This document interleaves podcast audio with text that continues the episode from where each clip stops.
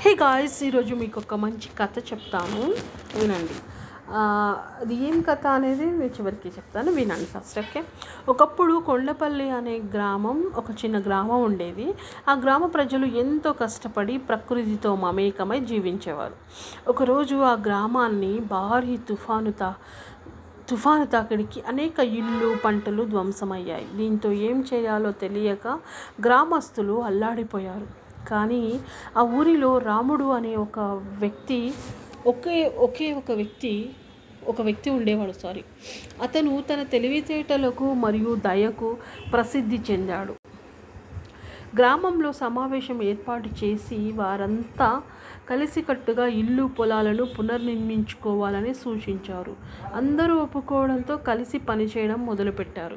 వారు పనిచేస్తున్నప్పుడు వారు ఊహించని దాని ఊహించిన దానికంటే బలంగా మరియు మరింత సమర్థులని వారు గ్రహించారు. అతి తక్కువ సమయంలోనే అన్నింటినీ పునర్నిర్మించగలిగారు. మరియు గ్రామం మునుపటి కంటే మరింత అందంగా ఉంది. కలిసి పనిచేస్తే ఏదైనా సాధించవచ్చని గ్రామస్తులు తెలుసుకున్నారు. రాముడి నాయకత్వానికి కృతజ్ఞతలు తెలిసి తెలిపి తమ గ్రామానికి నాయకుడిగా చేశారు. ఆనాటి నుంచి కొండపల్లి ఐక్యతకు బలానికి పెట్టింది పేరు. కథలోని నీతి ఏంటంటే ఐక్యమత్యమే బలం. కలిసి ఉంటే కలుసుకం సుఖం ఏదైనా సాధ్యమే అన్నట్టు దీని నీతి. బాగుంటే కామెంట్ చేయండి.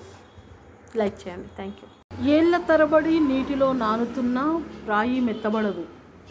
ఏళ్ళ తరబడి నీటిలో నానుతున్నా సరే రాయి మెత్తబడదు. అలాగే దృఢ సంకల్పంతో ఉన్నవారిని ఎన్ని కష్టాలు చుట్టుముట్టినా ఆత్మవిశ్వాసం కోల్పోదు. వేదం చదివితే ధర్మం తెలుస్తుంది వైద్యం చదివితే రో- వైద్యం చదివితే రోగం తెలుస్తుంది గణితం చదివితే లెక్క తెలుస్తుంది చదవకపోయినా కూడా తెలుస్తుంది లెక్క. ఓకే ఇంకొకటి లోకం చదివితే జీవితం తెలుస్తుంది. ఇది మాత్రం పక్కా అండి. ఇవేవి చదవకపోయినా పని ఈ లోకాన్ని చదవండి. దట్స్ ఫైన్ మీరేమంటారు? కామెంట్స్